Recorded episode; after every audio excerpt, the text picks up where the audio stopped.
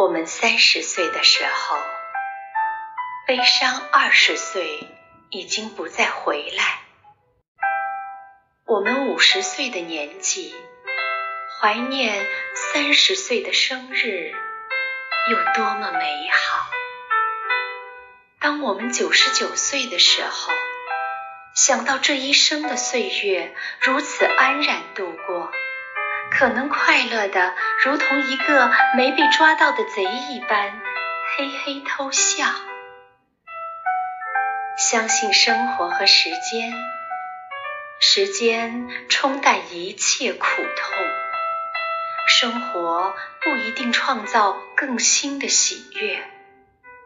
小孩子只想长大，青年人恨不得赶快长胡子。中年人染头发，高年人最不肯记的年纪。出生是最明确的一场旅行，死亡难道不是另一场出发？成长是一种蜕变，失去了旧的，必然因为又来了新的，这就是公平。孩子和老人。在心灵的领域里，比起其他阶段的人来说，自由的多了，因为他们相似。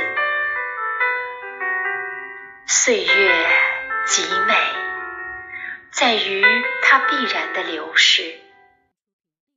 春花、秋月、夏日、冬雪。